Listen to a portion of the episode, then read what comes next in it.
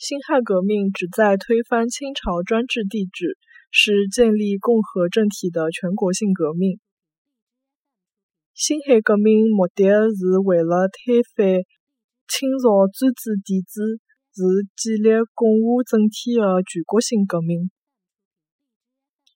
辛亥革命目的是为了推翻清朝专制帝制，是建立共和政体的全国性革命。